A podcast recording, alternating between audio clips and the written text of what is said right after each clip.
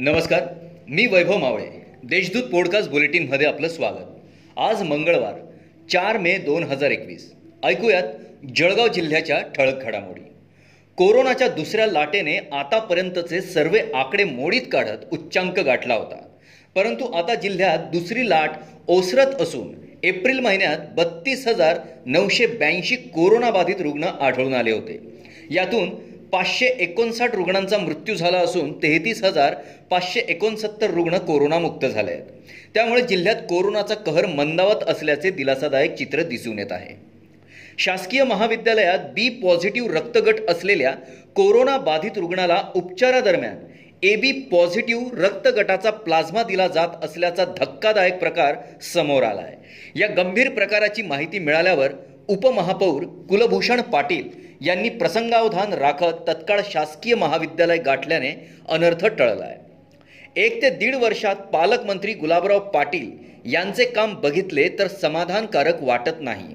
पालकमंत्र्यांनी फक्त बैठकाच घेतल्या त्या व्यतिरिक्त त्यांनी काहीही केलेलं नाही गुलाबराव पाटील हे जिल्ह्यातील सर्वात निष्क्रिय पालकमंत्री आहेत असा टोला मारून भाजपचे महानगराध्यक्ष दीपक सूर्यवंशी यांनी सोमवारी पत्रकार परिषदेत दिला आहे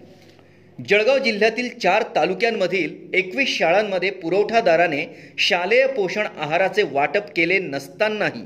एक लाख सदुसष्ट हजारांचे बिल जिल्हा परिषदेकडून अदा करण्यात आले होते याबाबत प्राथमिक शिक्षणाधिकारी बी एस अकलाडे यांची आर्थिक गुन्हे शाखेच्या कार्यालयात चौकशी करण्यात आल्याची माहिती मिळाली आहे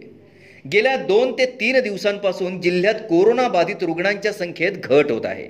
यात आज दिवसभरात जिल्ह्यात एक आठशे दोन नवे बाधित रुग्ण आढळून आले असून एक हजार नव्याण्णव रुग्ण कोरोनामुक्त झाले आहेत तसेच नव्याण्णव जणांचा मृत्यू झाला असून जिल्ह्यात मृत्यूदराची चिंता व्यक्त केली जाते